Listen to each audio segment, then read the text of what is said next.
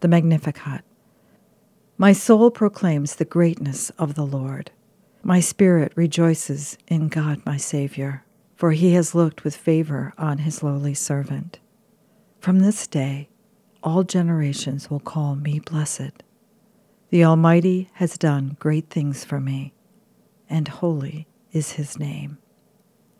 He has mercy on those who fear him in every generation. He has shown the strength of his arm he has scattered the proud in their conceit. He has cast down the mighty from their thrones and has lifted up the lowly.